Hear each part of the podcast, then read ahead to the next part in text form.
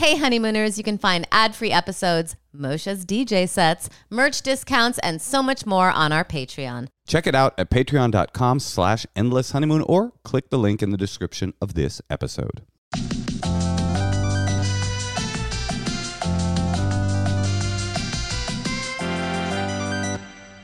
Welcome to the Endless Honeymoon podcast. It's me, Moshe Kasher. And Natasha Leggero. And every once in a while we have a guest on. Um, we've had a lot of you know, comics and celebs, but every once in a while we want to kind of help out a fan, a fan of the show, right? And we just have, I mean, this was a kind of an experiment for us, but our biggest, the biggest fan of the podcast, ladies and gentlemen, Miss Meg Stalter. This feels like a Make-A-Wish. You have to cut that out. Oh, wait, because you don't want to make fun of them? No, no, you can't. I don't think it's making fun. It feels like a wish came true, right? Yeah, this yeah. is a be- it's beautiful, You can leave actually. it in. No, we can cut it out, too. You know what we should do is cut it out, but talk about cutting it out the entire podcast and nobody That's knows. That's what I do on every podcast. I get so nervous I'm going to say something and there's going to be a soundbite of me. Oh, oh Meg Stalter bad. makes fun of Make-A-Wish Foundation. Yeah, we won't do that to you. Now, you worked all through the strike, right? You were a scab? Is that right? I heard you were, now I heard you were a hardcore scab. Is that correct? I've been on set every day. By the way, I heard that the, the strike, I keep, I keep, that's, by the way. That's Bunny Stalter. Uh, we'll cut that out. We'll cut that out. We'll cut that out. No, you we'll can put her name in. Bunny Stalter. That's actually a good name. She could be like a go-go dancer. Bunny coming to the stage, Bunny Stalter. That's uh, Meg's dog. Meg's dog who has a human face. We all decide. But we thought we think it's fine, right? I no, it's a it's a fine it's face. It's not a gross human face. Wait, do you when you say fine, do you mean like it's okay or do you mean like she she's fine? No, I think it she's means I'm aspect. safe, don't you think? Like I'm it safe. won't eat you eat you at night because it's a hu- part human. I got so scared that we I got an animal that wasn't fully dog. But she does look human, so she does look. It, it, she is scared. There was a night, like second night, she was really attached. She has imprinted, and I looked at her and I thought, I think we should put her away for a little while. Like she in the might closet? be she might be half like another animal. What do you think she could be? Possum. Well, could a possum and dog have sex and be having a baby? You know, I'm going to put your mind at ease here. No. Okay. Yeah. So she's dog at least. Wait, yeah. But can a wolf and a dog make a... A make, wolf and a dog can have can a... Fuck? Can, they can fuck. And they make a coyote? Actually, is that wrong? What? I know, I can tell you this. A Jew and a dog can fuck because I, I just know that from my adolescence. But um, no, a wolf and a dog can mate and have a child and have a, a hybrid, a wolf pup. Wait, but can't... It's true though, right? Yeah. I grew up, my best friend growing up had a wolf, a wolf hybrid. Wait, so a coyote is a wolf and a dog? No, a I coyote. Don't think so. Okay, cut cut that out, my question. No, no I already thought so too. And for my Make-A-Wish, I would like to meet a combination of wolf and dog. And they bring a coyote to a, a coy- child. What is a coyote then? Just a different kind of dog? It's they prob- are part dog. They probably all have the same um, uh, genetic ancestor. Probably they all come from wolves, right? Fox, mm. fox, dog. Jackal, hyena, these are all dog dog genus. You're tuned into anthropology talk and uh, anti and anti W G A talk. I do think I'm giving nervous energy because I am a big fan of the podcast, and I already can tell you're going to put up a clip, and someone's going to go, "Oh, I love Meg. She seems nervous." How much do you read? Like, do, do comments do you, bother you? Oh yeah, do, do you, you read comments? Um, so I think on my page I do because I want to delete if there's something uh-huh. mean. You know that's a coward's move, and you should, yeah. no, it's no, not. I want to delete. You, Sometimes I'll delete just for a joke I don't like. If someone yeah, makes yeah, a yeah, joke, I, I'm I like, mm, I don't want that on my page. No, no, thanks. People's and I people's like joke tone. Curate it. People, non-comedians' joke tone is like so often just mm-hmm. an insult. And it's like you just you didn't ever learn how to like make a joke. It's, you can't just be mean and right. say like that that that's the joke. I think people think that since we're comedians, they're a comedian too, and they're right. gonna give it to you, and they're yeah. gonna it's like a roast or something. I don't know. I, I get a lot of that like mean comments. This is so weird, and maybe I'll just say the story because if the girl hears it, then I'll like I want her to know how I feel. But I there a friend of a friend I ran into the other day, and I barely know her. And I walk by her with my friend that knows her. And she goes, "Oh, great. You guys are here. Guess I have to kill myself. Wait, guess I, have guess to go I gotta kill go myself? kill myself. And I was like, hmm, that's not really an inside joke that I thought we had. I've only met her one time. I uh, walk away and I'm like, that was weird. Why'd your friend say that? That is so funny. Do you think it, she was nervous or yes. something? Yes. I think she wanted, she like... I, she knows me as a comedian that's a friend of her friends, and I think she thinks that I th- would think that was funny, and she's seen my show before, and she's a lovely girl. That is so funny. I didn't think she wanted to kill shoot herself in the head whenever she runs into me. It goes from zero to twenty so quick. It's like, oh, great. Look, Natasha's here. Guess I'll go exterminate an entire nation's ethnic population. Like, I'm like, it's hmm, so... high would have been nice. Let's do high. I've said to people in interactions like that, rarely, but I've said like, I don't I don't really know you like that. Oh, that's good. I just kind of like, like went, that's so hmm. confrontational, Moshe. Well, I, I don't think I would do it now, but but but when someone starts off an interaction with an insult, it, I, I'm like, we're not friends like that. We don't. I don't. We have to establish some camaraderie before you can insult me or threaten your own life. Maybe I could have did a joke about it, like that's that was really intense. Yeah, I would, would ignore mm-hmm. and just ignore them the next time. I, I would hand it. them a noose and say, "Prove it." Let's see you do it. Take it to the hill. You would really say, though, if someone said that, you were like, hmm, I don't really know you that well. Have a nice day. If I felt like genuinely kind of a little hurt by yeah. it, I might, that's very confrontational, but I might, I might, I probably would have said something like, wow, that's, uh, oh, nice to meet you. Or right, something that like was that. Intense. You know, so, yeah. yeah. I, nice I might to see have, you too. Yeah. Nice to see you too. Yeah. I, but I also relate to that person feeling so nervous around you that they're like, she's comedy. Here's comedy. And just not having any skill set to be able to do it. So you think she wanted me to be like, whoa, yes. good one. Yes, I do. Start tickling her. Well, you know how like everyone, like people have jokes that like, you know, everyone calls their kids assholes or everyone says I'm dead inside. It's like, I think everyone, like she just thinks like, oh, I'm going to go kill myself. Like it's like a joke or a trope or something. Wait, but the it's part not I funny. forgot is that three of her other friends did it to me too. And I didn't know them at all. Wait, same exact joke? Yeah, they they were like, okay. But was it kill myself or was it? Yeah, they all were like, oh, gotta get out. Like, it was really weird. But wait, was... it, they all referenced suicide? Yes. They all started doing what she was doing and we just kind of walked away. She was like, guess I gotta kill myself. And everyone around her went, oh, yeah, I guess we do. You could have said, um, you could have said like, oh, my, my first boyfriend killed himself. Oh, shut you know, that could have been nice. Like, Like don't. It's not confrontational. It's more like, oh yeah, making it sad. Yeah, I had a sibling that died like that, so that's not. Oh a, that, God, I don't like to call that energy into the universe. Yeah, I, I can understand but that. But I get what you're saying is make it sad and then they feel bad. Yeah, that kind of a thing. Well, not to take it off suicide, but no, let's uh, stay. Meg, you are one of the funniest people I've ever met. I so, so funny, I would say honestly, it makes me want to fucking die. Like I want to fucking slit my wrists, go and take a hot bath, and just end my life and not exist anymore. If you don't follow Meg on Instagram. That's so nice. You two are the funniest. You know that. Oh, thank you. Not as funny as you. And your Instagram is so funny. And we actually have this thing. Um, I wanted to look up a few TikTok challenges and say them and ask if you uh, were involved, if you know what they are, and if you in- were involved in them. There, there's a method to our okay, madness. Let me I love t- that. Can I tell you about my TikTok? Um, couple of weeks. Sure. Uh, do you know about this, Meg? I wrote a book.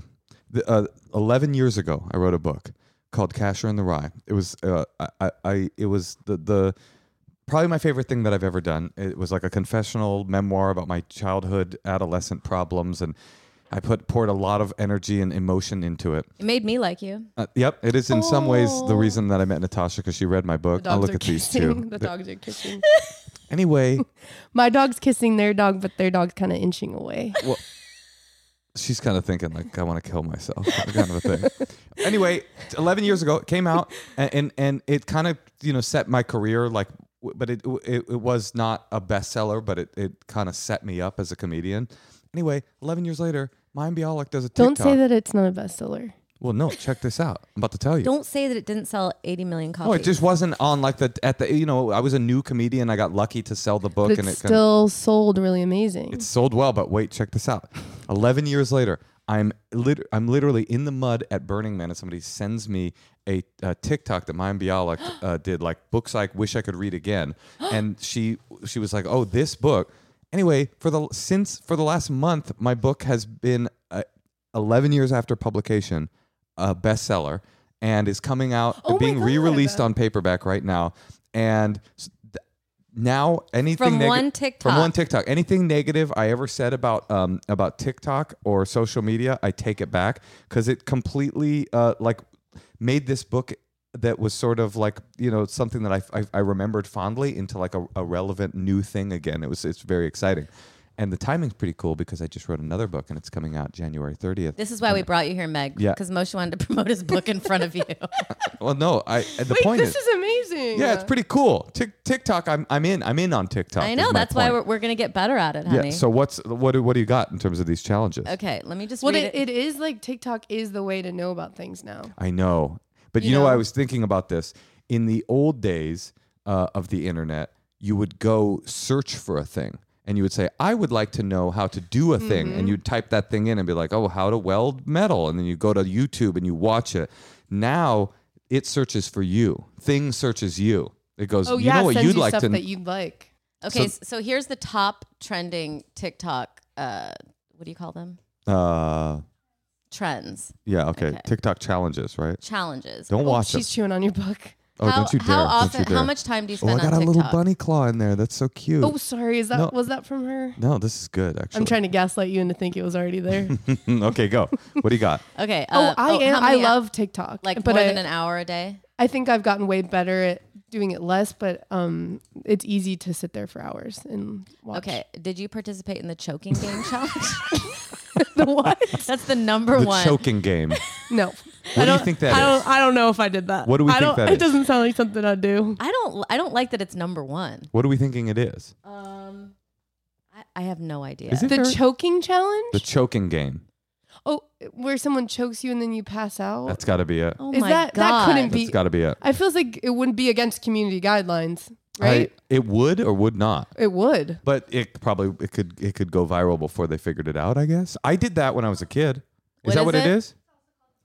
The blackout challenge. I did that when I was a kid. Did you well, ever that's do that? What, I never did it, but that's what I was thinking of. Have you ever done that? No. You hyperventilate and make yourself no! pass out. It's a way to get high without being able to afford drugs, basically. Okay. You did that? I did do that. Yeah. We I was a desperate desperate to get high type of child, and I remember waking up with all my friends in a ring around me, laughing at me at the Oakland, at the Rockridge BART uh, BART station. So Moshe, this probably is one that you would like, the Benadryl challenge. I wonder what that is. Are these real? This I just Googled it. I just wanted to know. They sound the, dangerous. I know. The fire challenge, the corn cob challenge. Corn cob challenge, I know about. I did that when I was a kid too. That's you see how many corn cobs you can shove up your own ass. That's not true. It's true. Okay, what about the back cracking challenge? The back cracking challenge? These all sound like sex. The burning pile? I don't know. What's a burning pile? I don't know. You don't have the description of what these things are? No. The, these sound like sex mo- sex things you do before and after and during sex. Oh, yeah. I get. You mean like, oh, I gave her the old corn cob challenge. Yeah. Or, oh, I did the back crack thing before we had sex. Mm. Mm. All right. Well, I just want to say too, with that woman that said that she wanted to kill herself when she saw me, I am not mad at her. I know she was trying to be funny, and she is funny. It's so funny because you set it up. You said, and I just want her to not be mad if she heard this because I think she's a really sweet girl, and I just was confused. It's you funny. Have so much sweetness to you, Meg. Where does that come from? Oh well, you know I'm from Ohio. Oh, that'll oh, help. Of course, and, and I'm help. a God girl. Oh, you girl, current Chris- day, current day God girl. Um, I don't go to church, but if I had a cool gay church, I would go to it, and I'm sure there is one. Um, but I love God. Oh, you're just you're Christian. Well, I think I'm. Um, I'm not saying that as an it's accusation. Like I, I would say that I'm like, oh, I love and believe in God, but also think people should get hit. Get hit. Get, get he- head. Oh, get head. And get like head. it's cool. It's cool. Like God loves that I'm Getting bisexual. Head. You believe in a liberal, like a yeah. by God. The by God. Is there even a liberal Christian? Yeah. I oh, I'm sure there's churches that I would love. I just, it takes time to find, you know what I mean? And I always get nervous to go to church alone because it feels like something bad. Like people act sometimes like, oh, you lost like a bunch of, like you're here alone. Like it, like it feels like I went to church alone before and it felt like everyone's kind of like trying to comfort me. Like the Steve Yen um, scene in uh, Beef. Or he's just like weeping because of the, the childhood memories that it's bringing up kind of a thing. There's something about going without a friend. I mean, it's cool to go to places alone. If I had a church that I knew was cool, I could go alone. There's something about walking into church without a friend or your family that feels like you're really going through something. No, and I hear that. People are like looking at you in a different way. I would feel that way too. You know what I mean? Um, did you find, uh, you, we don't have to continue talking about church, but I am curious. Did you find like chill... by God um, church in Ohio, or was that is that is that uh, uh, development of your con- conception of God something that started when you kind of left? Well, you know, when I was in Ohio, I didn't know that I was like bi or into women, which doesn't, I mean, now looking back, it's like, well, of course. But I think since I always knew I liked boys, it was like, okay, I'm not even thinking about it. And then now I'm like, oh, how did I not know I like women more? Um, but I, at the time, I don't, I don't think that my p- church would have been like so cool about it, but I guess I don't know for sure because we ne- it never got brought up. Do you mm. know now if they would? I, I think that they would be definitely not. Bunny oh is no, not. Is she on the court again? Well, God. We just got sincere and Bunny's not into sincerity. I, she's like, she's mm, like guys. Let's get back to the bits. Let's talk about suicide bits. I think they definitely are not like, they're definitely not like, come on in. Really? But I don't think that they're like, come on in, bisexual. that would I don't a- think why do like, they care? I know. Why do they care? I've never felt like God cared. Christianity God needs I mean, a makeover. Yeah, I think it's the people that care. It's just like, why? It's like so, it's actually we- like weird. It's so interesting that you say that you're a God girl because now I'm like, oh, that makes sense because the Christians that I know are just like, they have like this light and they're just... Oh, are- Christians are the friendliest so, people. I mean, it's but not... But not fake friendly. Like it's like they no. have like yeah. a joy of life and I you always find... I can tell when someone's Christian and well, I didn't think you well, were. Well, I always love the... Well, all I believe in, I love God and we're supposed to take care of each other and love each other and that like... And it's like... It's so awkward when you're...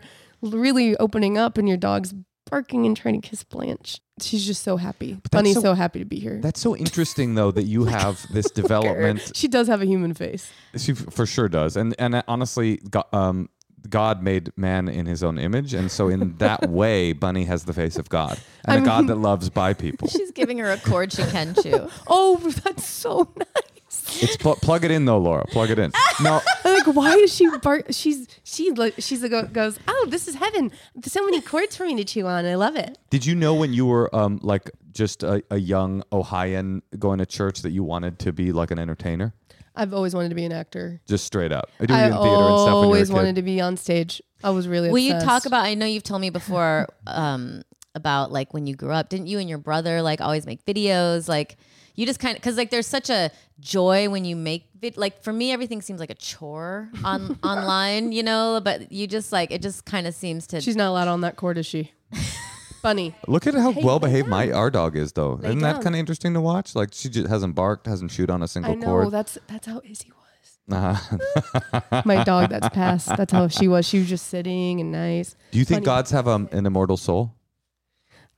Could say that again. Do you think dogs have an immortal soul? Oh, dogs. Did I say gods? I might have. I but thought you, you said God. I might and have. I said, I might does well God have. have an immortal? No, but do you think that dog's energy lives on in the in the way that like a soul would? I think I believe in everything. Like believe in heaven, ghosts. You're a ghost um, person. Yeah. That's where I leave you. Moshe doesn't believe in ghosts. He doesn't believe in astrology. He doesn't believe in. But you um, do, you do love God. Past You're a God lives. Girl. I'm not, am I a God girl? I'm an. I'm a. I would call myself a classic Ohio God girl. Uh, wait, so I am curious, uh, not to jump around, but I am mm. curious because you, th- these big developments in your life are like, yeah, your comedy thing uh, and your, your performance thing, you've always known that. But then you had your God girl phase and mm-hmm. now like you, here you are in L A and, and in, in New York as like exploring your sexuality, discovering your bi, all this stuff. Why do you think you're you going to say discovering your body, discovering your body, putting cord cobs in it, doing the Benadryl challenge, things like that. Why do you think you haven't found, because I mean, we're in L A. There's, mm-hmm. I guarantee, there's more than a hundred like queer churches here. Yeah. What What do you think? Is it just that you don't know anybody to, to go with? Well, that's a really good question. I know people that love God. I don't know anyone that goes to church here. Mm. Church is annoying. They always you know have what a, I mean? a bad rock band, probably at the type of church you want. Probably not the one here that mm. is the one that would appeal to you. There's probably like... I would love to find a church. I think it's really important and good to have that community. Like we go to a temple and it's like, yeah. it's the temple version of the church you yeah. want. It's like super queer and like, you know, there's a there's a trans rabbinic intern and it's mm-hmm. just like... And I'm just like... Oh, L A has that. And, yeah. And so, yeah, that's interesting. I, it, I, I, I, I wonder what that journey will be like for you to find that. that well, if you have any suggestions. Yeah, write them in. Write them let in. Let us know. Actually, we're here to give you advice. You need to get you need to get that God consciousness back in your life.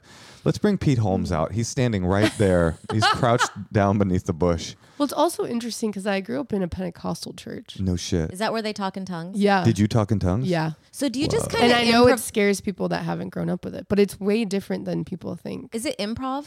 It is kind of, yeah. Are you like, people, oh, I think like, some tongues? people put it on, but uh, like some people do it they're like feeling that. It. They're really, did you ever do it? And, but then sometimes it really is like a spiritual experience. That's like, I can't even describe it. Can I ask you? But if, it is kind of scary if you didn't grow up in it. Like you, I totally. Do you think, did you ever do it? I did, yeah. And do you think that the people that are having a real ecstatic experience, because mm. by the way, I totally believe you that The people that, that there are people that are really feeling something move through yeah. them. Do you think that something is just them having an ecstatic experience, or is actually they are channeling a, a what are they supposed to be channeling? An angel? What the are they? The Holy Spirit. Yeah. Do you think that's like a real thing coming out of their mouth, or just they're having a an internal like experience? You know, it's really hard that I always think like my belief is like we're not supposed to understand everything, mm. and that like you know how when people do yoga they're on a different dimension. Sure, yeah. Like they're like connecting to something, a higher power, right? Like I think a lot of religions probably similar, but they're calling it different things, or like I definitely think it's you're connecting to something. I mean, there's a reason why when you meditate you're supposed to be in a very specific yeah. position. So obviously position like positioning your body in a certain way can make you more receptive. So I totally agree yeah. with you, and I think that's a really good way to put it. Moshe is like a real, he's like a realist. Like if he doesn't yeah. see it, he doesn't believe it. Um, it's also maybe part of the man's problem. You think it's a male issue? You think men are the only people that don't believe in ghosts? You think all women believe in ghosts? It is interesting to me that you don't believe in ghosts. Why? Okay, we've done this before on this podcast.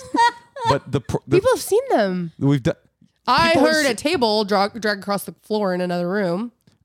What Hello? does that mean? You heard a noise? No, no. Does, well, the table was in a different place when I went into the room. You don't believe me, though. It's not I that do. I don't believe you. I believe that you heard that and yeah. that, that the table was in a different place. I'm just not with you on the leap that there must have been like Casper, and they're like, do, do, do, I'm moving this chair. But you they do don't look like Casper, honey. What do they look like? Well, the ones I have in my old house, people told me that it was like two people different people. You? Two different people told me it was a man who was mad, dressed in the third, like from the thirties. Uh, why are they always yeah. from the thirties? I mean, there've been a that lot of. That is interesting. And they l- told Duncan, "Get out of this house! Get out of this house! Get out of this house!"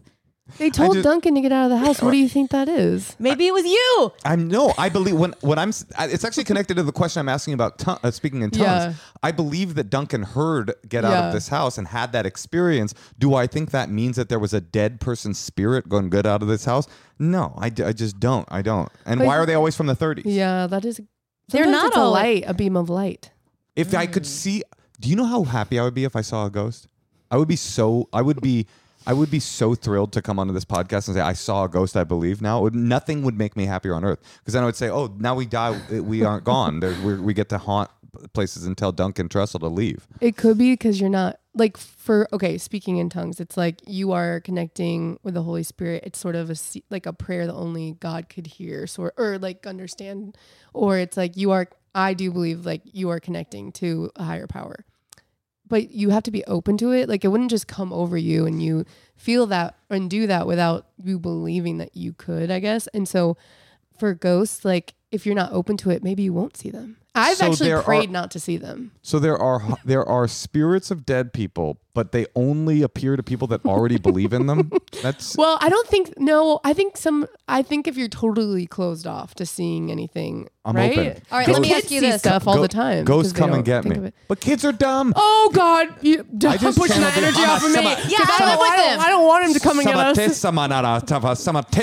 No, I do not want to go, Wait. honey. I don't want to be here late at night because. I do not want to see what visits you. You adopted a ghost. Its name is Bunny, and it's got the spirit of a dead man's face in she, it. She does snout. look like a person. Yes, yeah, she Wait, does. Wait, I have a yeah. question, Moshe. Do you believe in affirmations? Do you believe yeah, that words yeah. you say can oh, make yeah, a difference? I, I, I really believe in that. So I, I why totally do you do. think that that can change? Is, is that magic? That's not magic at all. Energy? It's, you know, I liken affirmations to actually comedy, right? Comedy, uh, you know, and... and everything is has an element of if you believe it, it it it becomes true. Mm-hmm. Like manifestation, if, you if believe in that. It, it's not even manifestation so much as like if you're a killer, right? Like you do, you you crush on stage, right? Okay. You would you describe yourself as a person that crushes on stage. That's the only way you would ever describe yourself, correct? Yeah, I feel like I'm a m- magnetic talent. Great. So if you're a magnetic talent, no, but it's true. You think you're a magnetic talent, right? Um, There's you, a little bit of delusion that because I, I first I was bad, and then I think the delusion's helpful, right? The, no, it, yes. Thinking I'm a magnetic talent. Yeah. The next time you get on stage, you're gonna like go for it a little bit more, mm-hmm. be less um, uh, self-conscious, really go for it. They say it, it, it's proven that um, that uh, the fastest runners in the world, the difference between like the fastest runners in the world and the second fastest runners in the world is like a tenth of a second, right? Mm. And they, I heard this uh, like there was a study done on on the difference between the fastest and the second fastest, and it was all psychological. Oh, wow. uh, all the fastest people are just like, I'm a champion and I can win. That's the thing that kind of like pops them over the. So that's what affirmation is. If you're walking through the world going like, I'm a piece of shit, nothing ever goes my way, nobody likes me, I suck, I'm ugly, then you're going to to be diminished in every interaction. You're going to have less success in those interactions. If you walk through the world like, I'm awesome, everybody wants me, things are going to go my way, then it starts to reinforce itself. To me, that's not like spiritualism. That's like, that's... Okay. Oh, yeah, totally. Because then it's like every interaction you have, if it's negative, you'll be like, well, that's because I suck. And not, well, that's because that person sucks. That's because I suck. And then the mm-hmm. next interaction, you'll you'll bring even more I suck energy to it. And it, it just perpetuates itself. Something you said just healed me. Oh, I love that. I think it's interesting because I was telling Moshe, because I grew up Catholic, in Judaism, they don't have the Holy Spirit.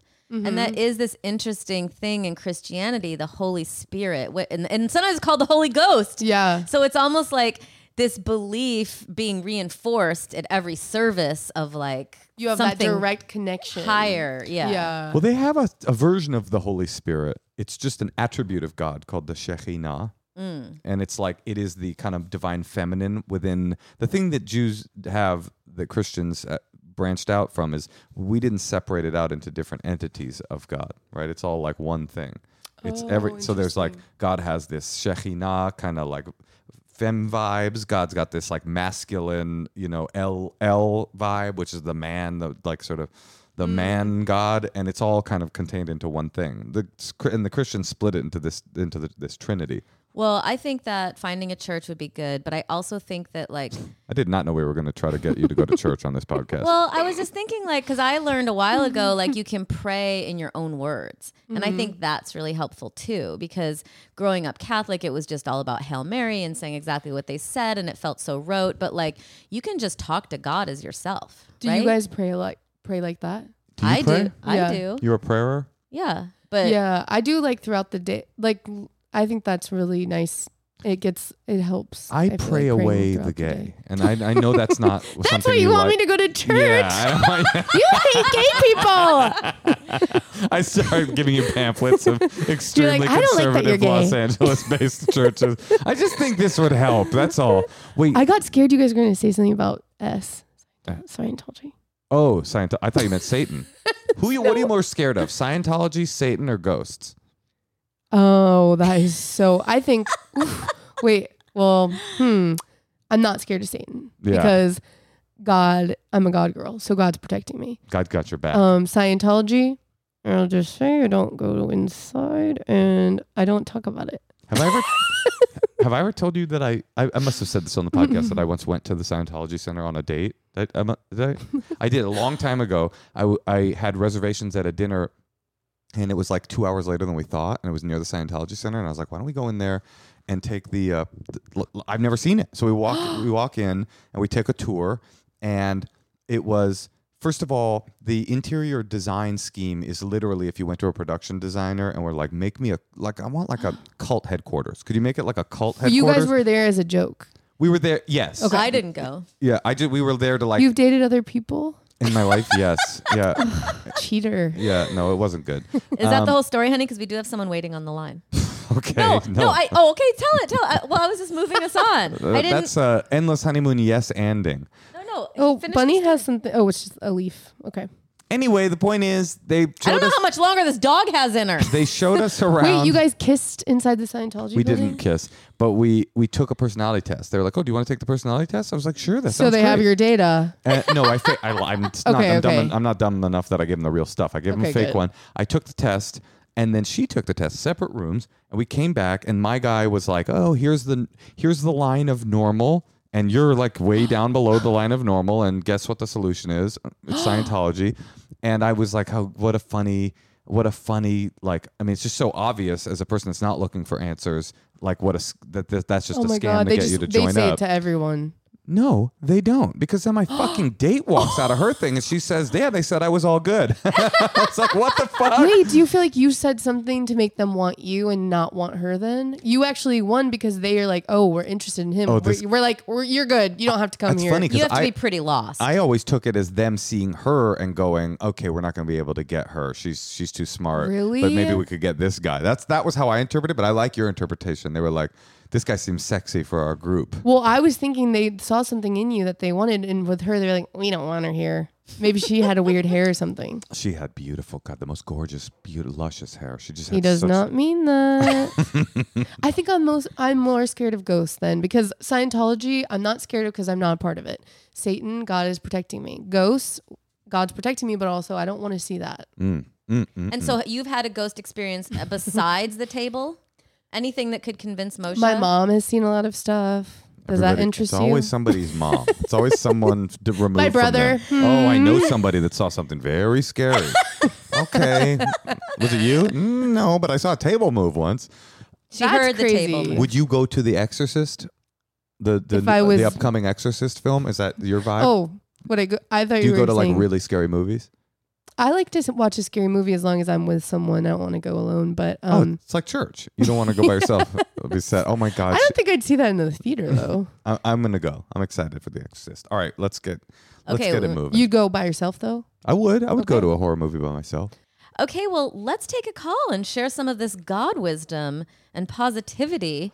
Let's see if we can convert whoever comes up on the line to one of our religions. Hey, Tosh. Yeah, Moshe. I've been thinking about something lately. Lay it on me. I've been thinking about leaving, starting a new life, a new family, and a new state. But other than that, I've also been thinking about the fact that people call in constantly, and we often say, you know, you maybe need to run this by a therapist.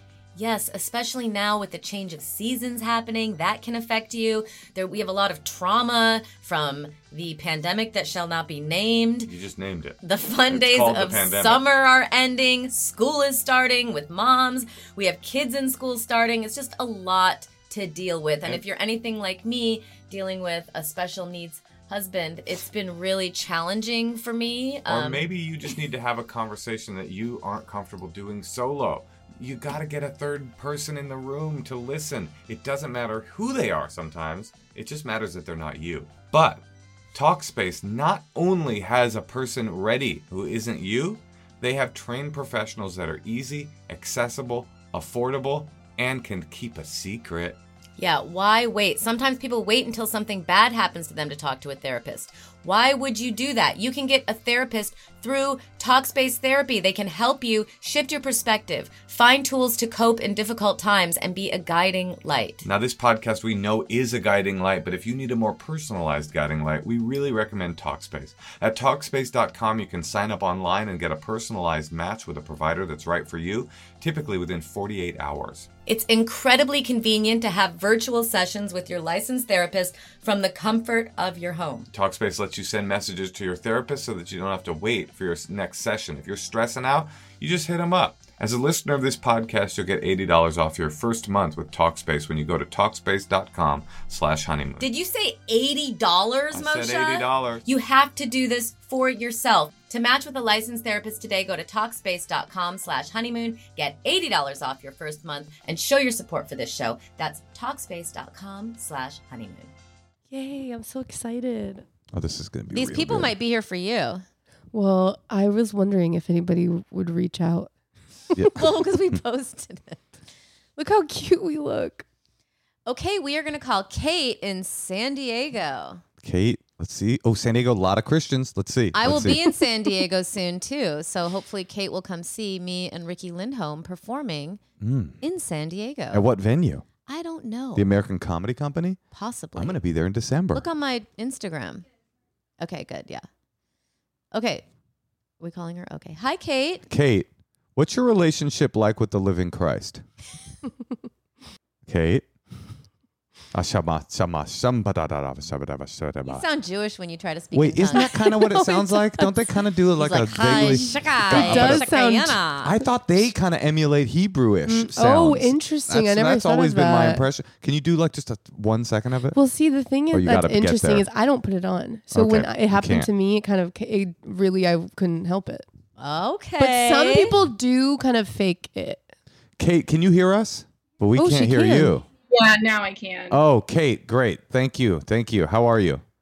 I'm fantastic. How are you? It's Natasha, Moshe, and Meg Stalter. Hi, gay. Oh. So she's one of Moshe our fans. Moshe doesn't like gay people. That so was a big reveal that he happened. He said he didn't want people to say hi, gay. Yeah, that was like sort of one rule I had when Meg was begging to do the podcast. I said, none of Sorry. the none of the guests can say Sorry hi, Sorry about gay. that. I, lo- I love it, but... Already starting off on a bad note. I apologize. Um, Kate, how can we help you?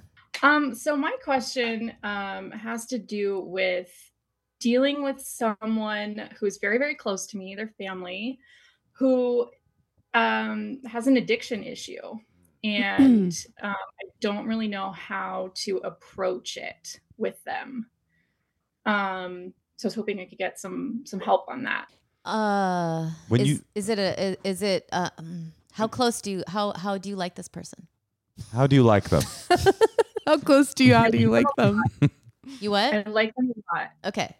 When you, um, when no, you... they're, um, just trying to, you know, I don't want to say their name or anything like that, just to protect them. Just describe them in a way that we, it'll be very clear who you're talking about. And, and what's their address? Their address. You don't have to say their name, but just say a lot of identifying features. Gotcha. Um, okay. When, they have green eyes and mm, brown I know, hair. I know who you're talking um, about. Yeah. No, they're, um, they're like a mentor figure to me. W- when you say mm. approach them, what do you mean by that? Do you mean how to take care of yourself? Do you mean how to call them out on their addiction? Do you mean what, what, what does approach them mean? So um, this person has um, fallen into some trouble financially um, and is now bankrupt. Don't give them money. And that is due to what I believe is a gambling addiction. Mm-hmm. Um, that they don't know that I know about. I got it. And they told me about their legal troubles Um, confidentially, um, and asked me not to say anything else to anyone else, like in our immediate circle. And I don't think that's the right move because mm. from my own experience, like you need a support network, you need um, people to hold you accountable. And I just see them like spiraling further and further into what they think is this like secret gambling life that they have, um, and they're not like actually improving their situation. So I don't know if I should break their trust and the promise that I made to them and like tell other people about this who are in our circle, or if I should just let them be an adult like they've asked me to do. I mean, isn't it true that we can't make someone mm. stop doing something? Well, that's what That's what sprung to my mind is you say that you need a support group to keep you accountable, but even more important than that, you need to be willing to be held accountable. Like that willingness is like, without that, it doesn't matter what other people are doing, holding it, it that's immaterial. Uh, you have, they have to actually be willing to change, or there's literally nothing you can do except find strategies to kind of take care of yourself mm-hmm. in this situation and protect yourself. Meg, do you have any thoughts here? Well, I have a couple really big thoughts. And my number one, one of my thoughts is, I wonder if you've ever been interested in going to Al-Anon. And I've to follow that up, this is a, this is a good, good I suggest. would suggest a book that has changed my life called Codependent No More. Mm. Um, because uh, I've sort of, I know exactly how you feel, and we really cannot force someone to take accountability, or it doesn't matter who you tell, it, nothing will change unless the person wants to. And it's really heartbreaking. But what you have to do is take care of yourself, because it's also unfair for you to be in this position for someone to put all of that on you. And what I would say is I'd say, I'm really sorry that you're going through that. You know, you were in my heart. And when you're ready to get help, I can, you know, I suggest going to A A or whatever sort of support groups. Gamblers Anonymous. Gambler, yeah. I was, what is yeah. that? It must There's an A A for that, There right? is Gamblers Anonymous. Oh, yeah. Okay. And I would say, because that could really help you. But in the meantime, I would, for you, really focus on what could help you, because it's not really fair for you to have to decide who is going to help this person mm-hmm. if they're not helping themselves. That's such a self-compassionate view. It's But it's not just self-compassionate. Because it Meg's mm. like, how can you take care of yourself in this situation? Yeah. No, but that's, it's not just, you're right that it is that, but it's not just self-compassionate. It's actually in the situation where a person with addiction isn't willing to change, mm. it's literally the only thing you can do. Mm-hmm. It, there isn't an op, there's not a third option, which is, I mean, in, um, interventions are, are good in order to pull the cover off of the lie part, but they, they don't necessarily, right. me- it just means that now the information is on the table. And so it doesn't necessarily mean that that person is going to change at all. Interventions don't mm. always work. In fact, I'd say they probably work is a weird term, but they, they don't always work like the person goes, oh, I do have a problem. You're right. I'm going to get better now. But what they do is they stop this, this sort of veil of secrecy that a lot of addiction uh, requires in order to function. It functions in shadows, much like the demon mm. spirits that I've welcomed into my life on this podcast. But like, um, but so I think that The self. Do you have a, a a bird, a pet bird? No, I have a child. Oh, you have a child, oh. okay? Because it was a pet I bird. Child. I was going to say my first suggestion is get rid of it, but the child I think you should keep. um, and and I think I think going to yes, gamblers. Uh, uh, I'm sure there's a Gamblers right. Anonymous corollary to uh, to Al-Anon, but if there isn't in in your Al-Anon town, can still help though. Al-Anon can you're help. Struggling. Yeah. Yes. It's like people who are adjacent to people with addictions or connected and love people with addictions, and you want to help and save them. And yeah. I mean, I, I have a brother who's addicted to alcohol, and he's his life is kind of a mess. And you know, my mom's always begging me to not give him any money. You know, and it's like what she's learned all these years. And it's like, and I don't give him money anymore because I know he immediately is going to spend it on alcohol. And I don't want to be the person who he calls to always need help. And it's like, I think also with this, you have to not give them any money. Mm-hmm. And the other thing is people are going to find out. Yeah. And you're just the first person to find out. Keeping secrets for a person with an addiction issue, whatever the addiction is, is like a It's a it's a it's it's an automatic strategy that a lot of addicts have. Is like, hey, you you take why don't you take some of the burden of this shame that I'm living with, and you and let's do shame together. That's a uh, that's a uh uh. That's you awful. Know, that's a, it's true though. W- what did you get out of? I've never read Codependent No More. What what was what were your gems that you took away from it? Um, I you know I think it's a lot about really torturing yourself over like. When you grow up with someone that struggles with addiction, you're constantly trying to like make everything okay, and you're not really putting your needs first. So I think sometimes I have to be like, wait, am I like, I think it's helped me with boundaries a lot. Like, cause I think that's something that, y- that may be helpful is, um, you shouldn't feel guilty if you can't give this person, I wouldn't give that person money cause it's not, then it's actually not helping if they're struggling, and it's not fair to you to be asked that. So I think Codependent No More. But let me ask oh, you no, this. I think that's a really good suggestion. I think it helps you I have a like, take care of yourself. Is that if she wants to confide though in, let's say, another relative about mm. this, is that wrong? And is there something proactive she can just say to clean her side of the street to the person? Like, should she say like, I think you need help? Yeah, I for me, I would have a boundary of saying, listen, like you're putting a lot on me, and I, I don't, unless you want to get help, I can't talk about it anymore. Yeah. And mm, I'm not going to keep, good. I, and I'm, and, and saying out loud, I'm not going to keep secrets. Yeah. For you. Also, I wouldn't agree to keep the secret. Yeah. It's not fair of you to ask me to keep your secret. I'm not going to do that. I'm, I, but I, if you need resources, I'm here to mm-hmm. help and try to right, not yeah. help financially, but you know, because the thing that happens with secrets and in addiction a lot is that people put this, and it's not their fault. They're struggling with a disease, mm-hmm. uh, but it doesn't matter that it's not their fault because the thing they're doing is still harmful.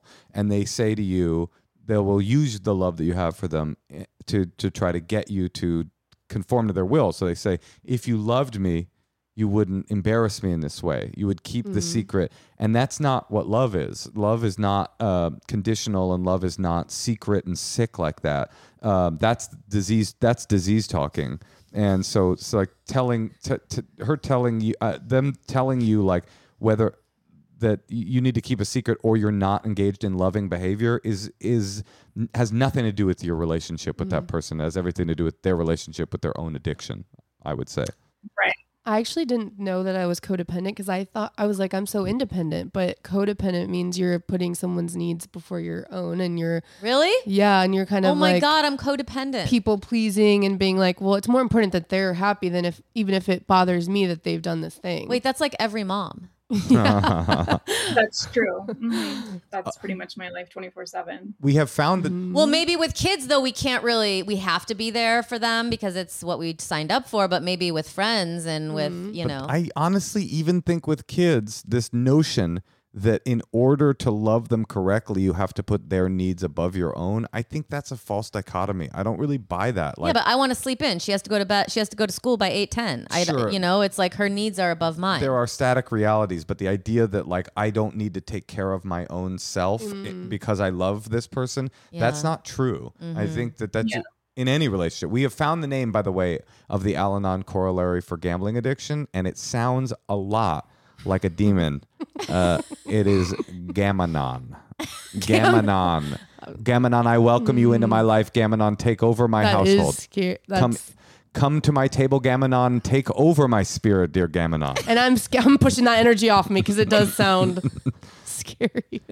Is that something I guess you would? I'm just like, yeah, I would definitely be interested in that. But I guess what I'm also wondering is like, am I enabling the behavior to continue by not telling other people in our circle because they keep putting this person unintentionally in situations that makes their various addictions much worse? Mm-hmm. Well, I think that's why you need to say to the person what Meg, something like what Meg said, you know, I don't feel comfortable keeping this secret and, you know, I, I'm here for you if you need help, but I, I can't do you.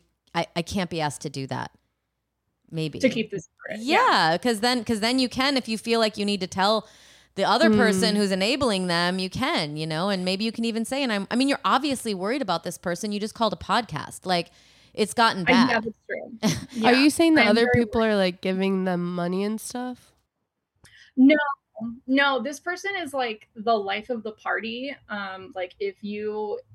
If you want free drinks, like this is the person who's going to buy them for you. They're also like compulsive spenders. Mm-hmm. So like when we're in these events with friends and family, like they'll buy a, like they'll buy the whole meal for people when they can't afford to do so.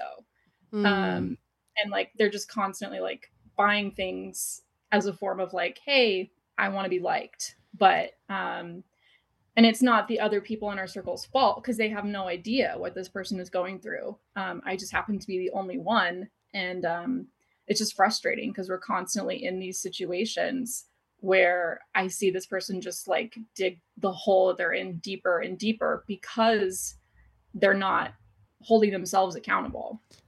I think you're still putting a lot of like responsibility on yourself to fix it and tell mm-hmm. people and be like, well, do I tell everyone or do I tell this person? And it's really you. Uh, I think the codependent book will help you know that it's not, um, or even like finding support for this, that it's not yeah. your responsibility to know who to tell and how to tell them. If it comes, I would tell them I'm not going to keep the secret. Then if it comes up naturally, or if if it's helpful to you, but it's not your responsibility. And yeah. next time you guys go out to lunch or dinner or whatever, bring cash yeah. and pay for your your stuff. You and know what I mean? When, like yeah, just definitely. Always make that a habit. And it's like, you, you, Meg's right. You can't control with this whole group. I mean, if you lived with the person, it would be affecting you more because it would be affecting your direct finances. So I think you would have to be a little more involved. I but. say, yeah, next time you guys all go out to eat. Wait, do you, do, is this affecting your finances? You're, make, you're making faces like maybe it is. Are you actually experiencing consequences from this person's behavior? Yeah. Okay, so yeah, I think that what you are suffering from right now is a lack of information. Like there's no way, like even though Meg has all this in, um, experience with Codependent No More, and it changed her personal life. I'm acting like I wrote the book. No, but I'm saying like that's significant. It's a significant yeah. resource. And even though I I spent a long time in recovery and know a lot about, I, I feel like I know a lot about like the addictive mind and stuff like that. there's no way you were going to get enough sufficient tools on this podcast to go, okay, I know what the best strategy is for me moving forward. That's yeah. why going to something like Gammanon or going to a therapist who specializes in uh, mm-hmm. addiction in the family, getting like literally collecting a set of tools and information uh, for best practices. And then once you have all that information, approaching this situation in a way that protects yourself, especially now that you're saying that it's possible that their behavior could have implications, consequences on you. Uh, you know, you've got your, you've got a family that you have to worry about, like uh, financially I do, yeah. and physically. And so right now it sounds like, and this is classic, this is a classic situation that people that have people close to them um, that have addiction issues find themselves in, is you love the person so much, you find yourself Uh, ignorant, no offense, like not just not knowing what to do, and uh, yeah. and heartbroken, and you go, what the hell do I do? There are all these resources in order to collect, and I think Meg's right. It's probably going to be less satisfying than you think, because there isn't probably a resource out there that's going to allow you to save this person that you love. There is a resource out there that's going to give you the tools to figure out how to protect yourself so that they don't destroy you in the process of destroying themselves. And then you wait around long enough to hope that they get better on their own. Gotcha. So it's kind of a bit of both. Set the boundary, get resources, but also let them be an adult. And and also it's going to be hard for you to confront them, because they might be like, I don't have a problem, how dare you, or whatever, you know? So it's like, that's, yeah, that's already happened. Yeah. Yeah. So that's not going to be fun. And it's, you know, maybe you want to do it on the phone because of that, or I don't know, you know, what, whatever makes it easier for you. I would say go get the tools first. Your mm. first order of business, mm. read Codependent No More. Find a therapist who's who's um, uh, um, competent in, in addiction and the family issues. Go to an online Gammanon meeting if, if you're not comfortable enough to actually go to one in person. There's definitely ones on Zoom. Get all this information. And yeah, th- you can say I've even I've even sat through one. Yeah. Mm-hmm. One of the meetings, you know, and, yeah. and I'm and I'm considering going to Al-Anon. I'm not an alcoholic. Well, you know, it's like I, I feel like, you know, it's it's it's in the proof is in the life. You know, if if if if your life is like in shambles and your finances are like totally fucked up and you don't know what you're doing and you're confiding in your friends that you're you fucked up, it's like, yeah, you need help. And a lot right. of it's not feeling guilty if that person comes to you asking for help and not being able to help them because they're not really, you know, if they ask you for money mm-hmm. or something, it's right. like, well, you're not helping yourself in these ways. I can't give you any money right now. It's not sounding like help. It's sounding like you want money to go to the yeah. slots. I mean, I would say that would, that the first thing I would do before you go get the tools is cut financial ties with this person. Uh, protect yourself like literally immediately, because you just don't yeah. know. Even you who are very close to this person have no idea the depths of uh, how bad it might be. And you might turn around one day and go, oh, wow, I just got stri-. I mean, you just don't know. When it comes to dealing with yeah. addiction, there is an unknown situation where people will hurt you even though they still love you.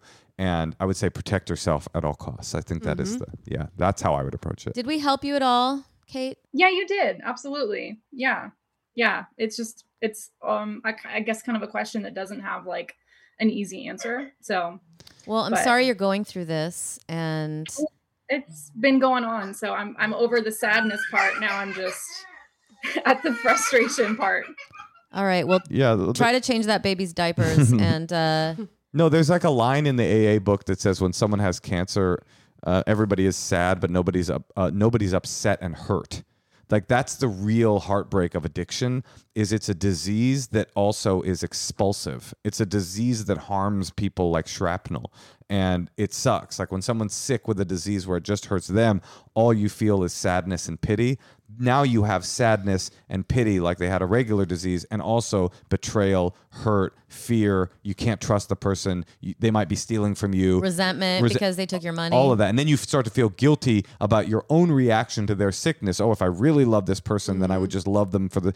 Uh, it's just you're you are the person right now that needs to be treated, not your friend or whoever this person is. You're the person that needs to, to treat to needs treatment to figure out how to get better, and then all the other stuff can have an environment to grow. And it probably also feels like you probably feel really guilty. Like, mm-hmm. okay, I feel guilty. What if I just gave them a little bit more money, or mm-hmm. what if I tell this person? Should I tell this?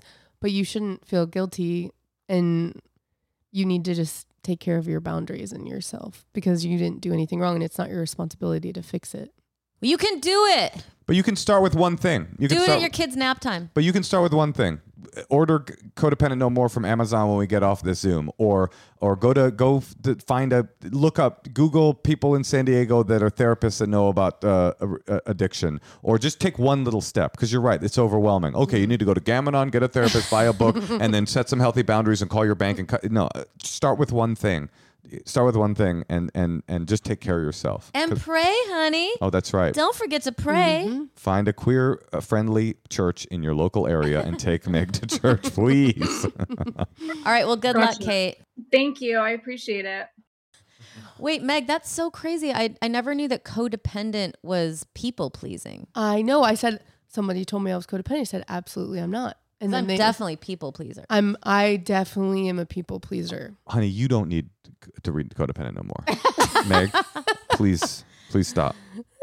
Please stop. You, I don't, I, you might be codependent. Like, if you are a people pleaser and you think, okay, like if someone's upset with me, I feel like I'm going to die. Could, would it, like, I feel like right. I do anything to fix it. Yeah. Mm-hmm. And I'm working through that because I shouldn't. If someone's upset, it's like, well, people get upset all the time. Well, the crazy mm-hmm. part, and it's most stark in addiction issues, actually, but mm-hmm. it's in general, is that not only does um, people pleasing, is it that harmful to you, the person that's the people pleaser, yeah. but it it doesn't actually please the people no, usually. Right. It usually it has it's usually not like what you actually want them to be doing. It's it's some other thing that they think is going to make you not hate them. So it mm-hmm. never feels like the thing that right. is pleasant anyway. You don't think like taking care of everyone around you is like kind of in women's women's blood memory, right? That is a people pleaser. Pleasing. Women. We've been taught to do that. Yeah, like you just kind of take care of everything, mm. and then oh, you know, here's dinner, and let me do the dishes, and are you ready for work, honey? Well, let me and just let me say get you strongly. Everything, and then take care of let the me kids, just say strongly then, that that taking care of things around the house and the kid and stuff like that, that is good and healthy and not people pleasing behavior. That's good. Well, do you feel bad if someone's mad at you? Yes. See.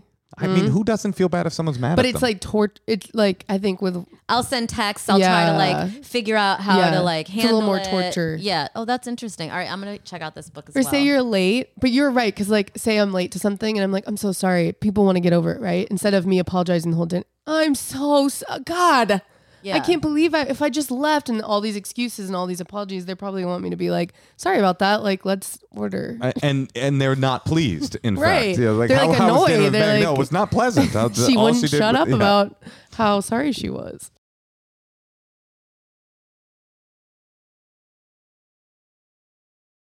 Okay, well, you're familiar with the podcast. Would you like to listen to some secrets? Absolutely. Can't wait to dive in. I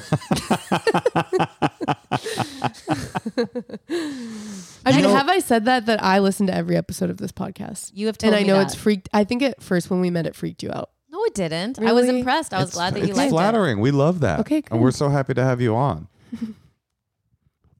I'm so happy to be on.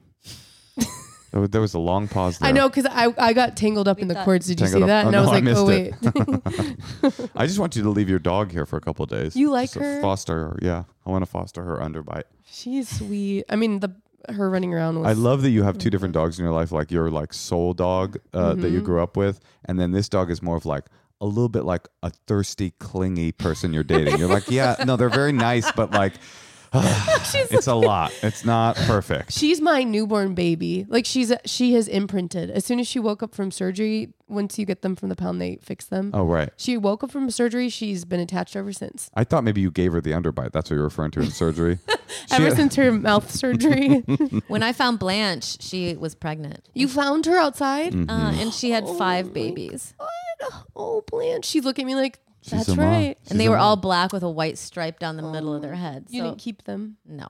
But I had to keep much. them for eight weeks. Oh, Blanche. Miss right. B. Let's Miss B and Miss S. Let's do some secrets.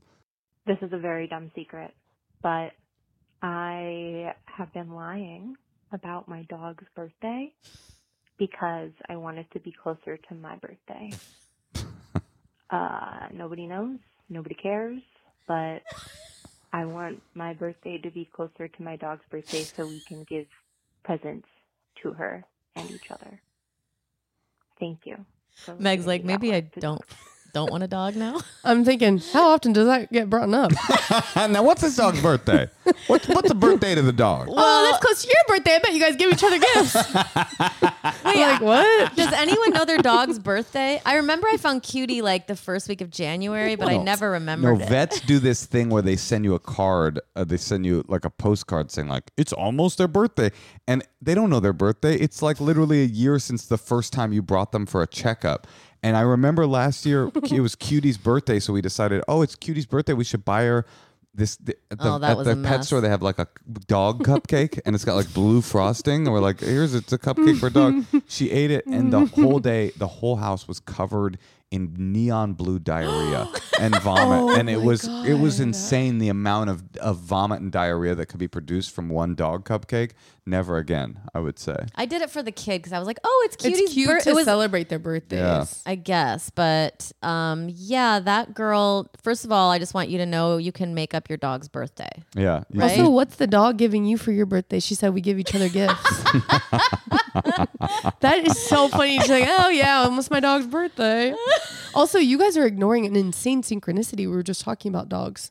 Oh, yeah, that is true. Mm. Insane. How about that? How about that is it. Or epic, wait, as my five-year-old would say. Hold on, I just had an epiphany. I do believe in ghosts, I think. Now, now that that you synchronicity happened. You have to believe in happened. magic. I mean, what are the odds? Yeah, no, a ghost must have created that situation. There, there's no other explanation. Mm, she was too naughty. All right, do we have another one? This might be dog-related, too. Hi, Moshe. Hi, Tosh. Okay. So I work for a very conservative company. I'm very liberal. I can't out myself as an atheist liberal. And I regularly hold hands and pray with my coworkers and pretend that I believe in the magic of Jesus and God and the creators of earth, but I'm an atheist and I am joyous about it, but I live a lie every day of my life, eight hours a day, forty hours a week. That's all. Love you guys. Thanks. I think it's nice that she does that. It's almost like service. Mm-hmm. You know, it's like she's making them feel better. All right. No. I, be- I believe. I mean, that's a crazy synchronicity. I can't believe we're. I'm like, are you making the calls happen after no. you hear what we talk about? It's it's weird that every person on our podcast today just needs to find a gay-friendly church. It's just like every person, including your dog. Like, well, it would be wild if she was like, "Get off of me!" They were trying to pray with her, and she's like, "Get off of me now!" And she like went out of the room. The woman that's praying at her work. You guys looked at me. You didn't know what else I'm talking about. Oh, I missed, I missed a small part of it. No, she like she's she's doing it to appease them, but it sounds like she's not very happy with it. But it also, she probably doesn't know how to be like, get off. I don't want to pray. What company makes you pray? That is interesting. Makes you pray. I've never. I mean, I've been around conservative. Mm. They're not often like tugging you yeah. into the prayer room. I, I, I don't know is. if I would say something. I think I would just do it. Well, it's illegal to make people pray at work. Do you think it's just suggested and she feels awkward, so she just does it? What if she works for like a hardcore evangelical Christian organization? It that, would be kind of nice to just say like, I'm just going to sit in the back. I'm going to sit this one out. Yeah, she, that, she could say like, I'm going to excuse myself. But there now Maybe. she's, no, see this, this is a crazy synchronicity. Here's the problem with people pleasing mm-hmm. and codependency.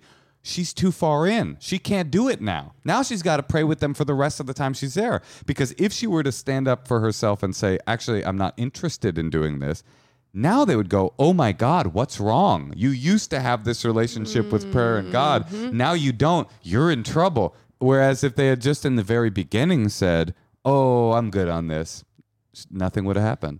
Codependent no more. It must be a really religious company, though. You're right that it's interesting that I've never worked somewhere they... made us pray. Maybe so they pray H B O? Before. They didn't? H B O. We don't do that at H B O Max. Yeah, Max didn't make you pray. What if she works at a church and she just left that part That's out? That's what I mean. It's like the seven hundred Club. She's like, they, I don't know why they make me pray. I just, uh, it's a Bible study group that I work for.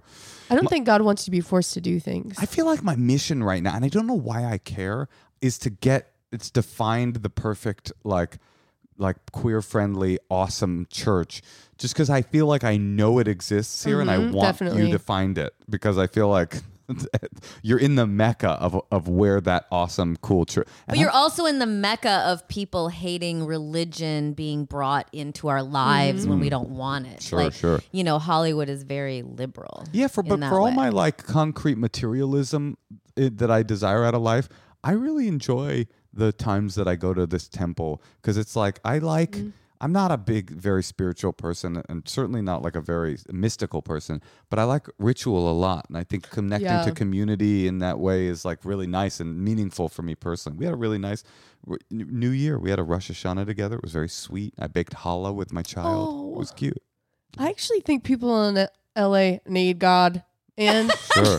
They need I something. actually feel like people in L A like do want to connect to something spiritual. Like it feels like they're desperate for it. And also Christianity, the umbrella, just needs a makeover. Like yeah. there should not be like, That's why do they care who marries who? Like getting right. rid of all of that, like judging other people to be like them. There's so many gay. I know so more outdated. gay people than straight people. God, why would God not Dude, be okay? Like that's your show, guys. What? It's religion makeover. It's like Bar Rescue. So you go into like a hardcore Christian church and you just kind of zhuzh it up a I little bit. I could see us doing that with matching outfits. I could see me and you with matching outfits doing that. Religion makeover. Yeah, it's just like Queer Eye for the Pulpit, mm-hmm, or something like that. But you go into like, I'm talking, I'm talking hardcore, hateful churches, and you just kind of like, she's the girl to do it. You just kind of zhuzh it a little bit. Hey, don't try to get out of this. This is me and your yeah, show. You guys, yeah. I, I, I mean, you're I'm, like, yeah, that's a great idea for you. Hmm, I'm pretty sure that you were my partner in this. I Meg, I would producer. do anything with you. You are so funny, and you are you have such great advice. You got wisdom. Too. Honestly, so Codependent No More was such a good pull, because it, you're right. It was like it wasn't. I always get weird, um, weirded out about suggesting and maybe twelve-step mm. uh, stuff only, because I know it's it doesn't work for everybody, and mm. it does have a God component, like a spiritual component. So like the two prong of like something psychological and something like sort of. Sp- sort of more in the spiritual zone, is I thought that was a very wise bit of advice. So well, that's the other thing, is you can't really make anyone go to Al-Anon or A A or any of the groups, right? It's more like, oh, this is what I do. Like, you're not really supposed to like... Well, it's a typical question. Yeah. A person calls in, there's somebody in their life with addiction, they say, can you give me advice on how to help them? And it's like, mm. no, but I can give you advice right. on how to help yourself. Right. I went to like two Al-Anon meetings in my life, and I swear to God, maybe one. And like, I immediately broke up with the guy I was dating. Oh, wow. Like, like, but it was just for the best. Like, it was. Yeah. Okay, let's uh, take another call. No, I'm just saying. It, I just remember it being very powerful, because I wasn't oh, going yeah. about him. I was going for oh, interesting. something else. But it just kind of made me like immediately have the strength to like create boundaries I didn't have before. Like, I just feel like those those meetings wow. can be really good. Mm-hmm. Yeah, no, they are. There is really powerful magic in in in that um, kind of Aikido that you do, where you think you're there to help someone else, and you you realize that you, you needed to help yourself. Um, all right, do we have another call? Yeah, let's take one more. Okay. Okay, we're gonna call it Michaela in Nashville. Hey, Tosh. Yeah, Moshe. I have a weird question. What is that? Is your titties comfortable or uncomfortable right now? You know, my titties are undergoing a little bit of a refresh uh, because I now have Honey Love bras. I never wore bras before, mm-hmm. and I was always so uncomfortable. As soon as I would walk in the door, I would throw my bra off, and I used to hate it, and then the pandemic came, and I was like, bras. But you know what? With Honey Love, you'll never experience that again. Their bras are so comfortable, you'll forget you're wearing them. And my tits look good. They're raised a little bit. I get compliments from my husband. To be honest, I always thought they looked good, but I'm happy that they're comfortable. My main concern is your titty comfort. And if you want titty comfort, you gotta try Honey Love. For a limited time, you can get Honey Love on sale. You can get twenty percent off your entire order with our exclusive link, honeylove.com slash honeymoon. Just try them out. Honey Love's bestseller crossover bra is so comfortable, it's sure to be your new go-to. This bra gives you all the support of traditional bras without using any underwire. But it looks like you're wearing an underwire. This thing is amazing. Plus, there's mesh detailing. It adds a little bit of sexy. Like, I have this mauve one that's really cute. Oh, the mauve one. I've used that one. I've tried that one on, and it does make you feel very confident. No, this is one bra you'll actually enjoy wearing and won't want to take off. Support our show and check them out at honeylove.com forward slash honeymoon. Hi. How are you? I'm good. How are you? We're it's very Natasha Leggero, Moshe Kasher, and our friend Meg and Bunny Stalter. Hi, Miss M. Hi. How are you? I love the dogs. Yeah. We love the dogs, That's too. Awesome. We never want to be uncomfortable and without our dogs. Is this so. Where are you right now? I am in my office. I was going to say, this is this is yeah. give, like a strong, like um, corporate corporate it's wall vibe. Yeah. Okay. Got yeah. it. I got it. I got it. Cool. Good. Okay. So how can we help you? Are you like on your lunch break or something? No. Um, I'm just kind of stuck here alone. So uh, I figured it was the best quiet space. No judgment on your wall at all. I was just really hoping it wasn't your house because I would have been very concerned for you if that was what it looked like. All right. This is looking good. I would be concerned if I lived in this space as well. Good. um, okay. So my issue that I wanted to bring to y'all is how do I get my husband to actively try to turn me on? Oh, this and- is good. The background is we've been married for five years. We've been together for ten. Um, we have a great relationship. We really are like best friends. We have a lot of fun together. When it comes to sex, I think we have great sex, but he doesn't put a lot of effort into getting me into the mood at no. all. um, sometimes he says really stupid things. Sometimes he says things. Can you give us some examples of stupid things and off-putting things? What kind of things? Um, so I actually wrote a couple of things down, but yes. I think a couple of weeks ago he said something like, "Can I fondle you?" Uh-huh. Um, did he do an accent? Is he British? he, he is not British. He occasionally does an accent. Um, another one a few weeks ago, I was like doing dish, finishing up some dishes, and he came up behind me and he goes, "Would you like to make the sex?" Um, oh, like in a Borat so voice? I'm dealing with. Kind of a Borat energy kind of a thing. I do like that he's saying what he, what's on his mind, and he's asking what's and on his a, mind, and he's attracted to no, you. The, and... the problem is he's tra- it's synchronicity. Meg. It's very similar to um, I. Oh, Meg's here. I'm gonna go kill myself. It really is. Because it's it's a it's a it's an anecdote you won't get, Michaela, but it was basically talking about like mm-hmm. when people are so awkward yes. and weird, yeah, they they're say, nervous. They say some dumbass shit that's just like yeah. why, why? That's what it sounded like to me. Mm-hmm. He doesn't know how to be a a sexy guy. It makes him feel uncomfortable to be like sexy guy. So instead, he tries to be funny guy, mm-hmm. which is not what you want. Can we make it the sex? Uh, I mean, nobody's interested in it. It is probably dry, dry, drying you up. Yeah. You're probably feeling, okay, I'm dry as a desert right now. But he is, the thing I'll give him a point for is he's being direct, going like, okay, I'm, I want to, do you want to? The he, what he, you want him to say is something sexier or like more hot. I'd I just want him to try to get me in the mood before mm-hmm. we're actively having sex. Yeah. Because right Sometimes now. Sometimes when he says these things, mm-hmm. it does the opposite. Right. Um, my headphones just went dead. Hello? Hello? Oh, oh yeah. Did, oh, oh, it is Bunny. Oh, God, I'm so sorry. Oh, she's like. Mm. Um, yeah, I was going to say right now she's drier than the design scheme at the law office she works at. That, that, that felt pretty good. Well, I mean, you could experiment with like, think of what your dream scenario is and try to do it to him. You know, like you probably would have liked him to come up to you while you're doing the dishes and kiss your neck. Exactly. And maybe like lightly touch your leg. Yeah. Or, what else would she have liked, Natasha? Like what other things? Him to help with the dishes? I oh, no. No, that's your fantasy. Um, yeah. Did you tell Did you tell him yet like, oh, that doesn't really get me in the mood yet? I have. That I part. have said that very directly. I think it is that problem of he doesn't know how to be sexy. He just knows how to be funny. Mm-hmm. um.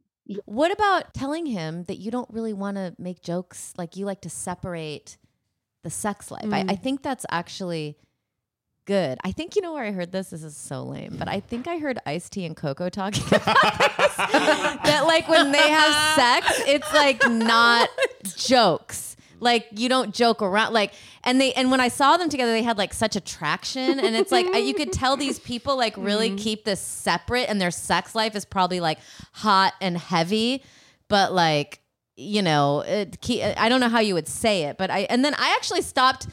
Kind of, I don't really make jokes in bed, Moshe. Uh, no, you do not. No. Because I kind of felt like, oh, I, I was kind of inspired by them in a way because, but it, I, I changed. And I don't right. know. It's it's she like, used to do Natasha's thing when we first started dating. She had these Groucho Marx glasses, and no, she would. But I'm just saying. She would say she would like put them up, and she had a cigar and stuff, and she'd be like, "And no club that would allow me in would I ever want to be a member of." I'm and, just saying it's kind of a cool idea to separate those two mm-hmm. parts of you. Like I'm funny all day long. Like what about like my sensual side or my sec- my sexual side? They're not really connected to the other. Right. Yeah, that's a really good point because we make. Jokes constantly. He's he is very funny, but but maybe not during intercourse. He probably it sounds like he doesn't really know how to initiate, or maybe he, it doesn't come as natural. I think it'd be a good idea if you made telling him maybe a part of the s- sex where you're like, you know, it'd be really hot if you came over mm-hmm. and you did this to me, or like, wow, like you know what I was thinking about today, like you coming in and doing. The, you know, and then saying maybe something that would be more hot than a joke. And mm-hmm. then maybe like that would turn him on. And then maybe next time he does that.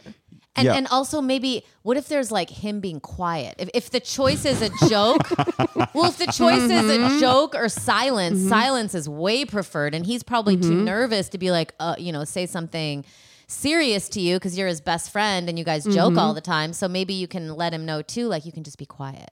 I, I, I did you have something to say? Well, I was gonna say you could be like, oh, it'd be really hot if you came in the room and you had tape on your mouth. Mm. It'd be really hot. It'd be really hot if we took that role play further and you just didn't talk more generally. I also, was gonna and, say role play. Yeah. Well, yeah. I would, this is what I've been thinking the whole time is like, is okay. So you're he clearly. I can just. I know. I think about this so much. That sex, we do it so often and for so long, but it's still uncomfortable enough that you can be with somebody for ten years and still not be totally comfortable saying what you want. Oh yeah. It's it's it's it's like this part of so vulnerable. Yeah, it's such a vulnerable part of human being. No other, by the way, I always think about animals. No other animals, they're just like, oh yeah, I'm going to fuck you. Now here I am fucking you. Yeah, they, no other animal feels shame about sex. But clearly he's uncomfortable. I and I only right. know that because of the like bore- and horny. Horny and uncomfortable, yeah. um, which is a great combo. Uh, but you should. Oh, but I, I only know that because of the the, the want to make out the sex. Like that to me screams like guy that doesn't know how to be hot. He just mm. so he's doing what he does know how to do. Uh, so him coming up to you and and for mm. you saying don't be funny, it doesn't do anything for him. Because he doesn't know what to do. Oh, so it's he doesn't like, know how not to. So he just doesn't have the tools. Mm-hmm. Like going, it's like going up to somebody trying to fix your sink who doesn't know how to do plumbing and saying, "Don't do plumbing like that." He needs to learn how to do plumbing. And so I think you're going to have to have some uncomfortable conversations where you like everyone lays it on the line. Like it's not just an admonishment, do it better, because he doesn't know how to do it better. It's like. Maybe it's reading a book together. Maybe it's going, uh, you know, online together and Googling like like things to say, uh, seduction things. Maybe it's role play. Maybe it's like experimenting with this different stuff. It's going to be a bunch of uncomfortable conversations to get I, there. That's I disagree. I, I don't think you should talk about it. I think if you talk about sex too much, it becomes. Uh, this is my yeah, my person sure. personal opinion is like I would rather you like. Tell him like come on to him and say I'm gonna sit on your face and like you know and shut up and like just become mm-hmm. like do something new that you don't do and like try to like get him there through you acting like that maybe you know and if he makes a joke say no jokes and if that doesn't work maybe you need to sit him down and have a conversation but I just mm-hmm. feel like that that's gonna make what do you think Meg? I think that would embarrass a guy to talk too much about how he's not funny. I think truly I feel both of the things that you could do both of the things. I would go in and be like, you know what? It'd be really hot if you did this. And then if at the end of the day he keeps doing jokes, I'd be like, honey, you got to stop doing those jokes. Like I, I would be like, we need, can we yeah. talk about it now? Because I think you're right. People are so, it's really uncomfortable to talk about sex and what you want. Cause if there's something about rejection or that you, oh wait, I've been doing it wrong the whole time. Like, but I think to do it, in a way where you kind of suggest things, then if it doesn't help, be like, you gotta stop. Like, it's freaking me out. I have a question. How and in a nice you, way. And you don't have to answer this because it's a personal question.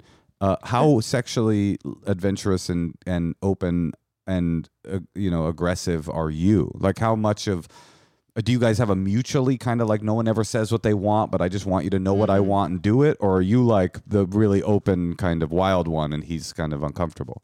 No, I think but that might be part of the problem is I'm pretty reserved. And also like mm. he's ready to go all the time, like classic high sex drive man. And I'm I'm a little just less like easily turned on. Like it just doesn't come quite as naturally to get in the mood. So I think I don't even think to like initiate very often. And so I think that's probably part, like you're telling me, like maybe I should like initiate the way I would want him to initiate. And it's just, it just doesn't come naturally to me. You have to do it. It doesn't like come naturally on to the couch yeah. and then be like, oh, we should have sex. Like it just doesn't. Would you rather him like start kiss, like it, whatever way you would rather him do, then maybe you do next time he does a joke, be like, you know what? Like I'm not really in the mood, but I love you. And maybe next time this would be hot. Because this is what I'm observing. I think that's right. What I'm observing is like this kind of classic, um, in a weird way, it's classic just like gender stuff is like you don't initiate sex because you don't have to, because he's literally like mm-hmm. over there pointing at his dick going, my wife, you know, like, so you're just like, okay, I'll never, I, why would I have to do that? I, he does that all the time. But the way he does it, you, you don't like. And so you're getting served this platter of sexuality that isn't delicious to you. And you're just like, well, this is the only way we eat around here.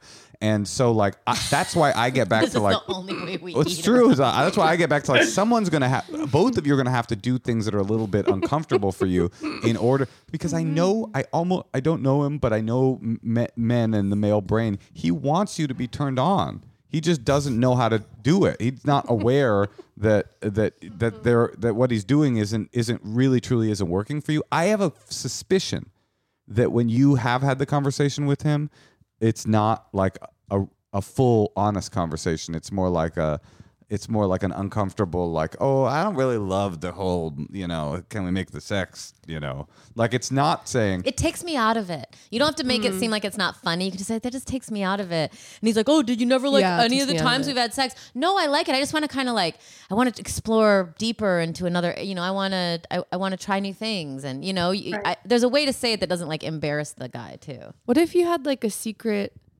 coat, like, okay, if you were doing role play, you'd be like, oh, like if you were into like a massage role play, you could be like, do you need a massage? Like what if there was like a code where he'd say it to get you in- thinking about sex, but it wouldn't mm-hmm. turn you off because it wasn't a Borat joke? Yeah. And, and massage is actually a brilliant suggestion because it's not speaking. It's a That's role play. Smart. Role play yeah. is a lot of pressure, mm-hmm. especially if you think you're funny. It's like, am I going to say the right, right thing? But like a massage is just like there. He's over there doing ass cat. He's doing like a Harold full and long form improv. And you do think he's funny, obviously, or you wouldn't be with him. But the massage yeah. thing takes off pressure because then you could be like, I'm not really feeling massage right now. Or like, but it, then it could also be a massage that's not sexual because you can have time for foreplay and be like, okay, am I into it? I got, I got, yeah. another, I got another. I love this massage thing because you're, you're, you're, you guys are so right. Like, if you now you're probably going to be uncomfortable saying it, but if you said, what I want is for you to give me a massage and turn it into us having sex. Like, you're right. He's not going to have to say anything uncomfortable because it's all physical. But maybe you wouldn't feel comfortable doing it. There are things you could do, like making a fishbowl full, full of sexual like desires that you have and writing it on a note and putting it in there so that you guys could once a week or once a month, whenever you're you're in the mood or whatever, put, pull one out and he gets to read something you want. You could oh, read something yeah. he wants and no one has to say out loud the thing that makes him uncomfortable. There are so many strategies out there. There's so many online. It'd be funny if his was jokes. His was like, I just want you to laugh at my Borat impression. And then turn up your laughter at him when you guys aren't having sex. Yeah.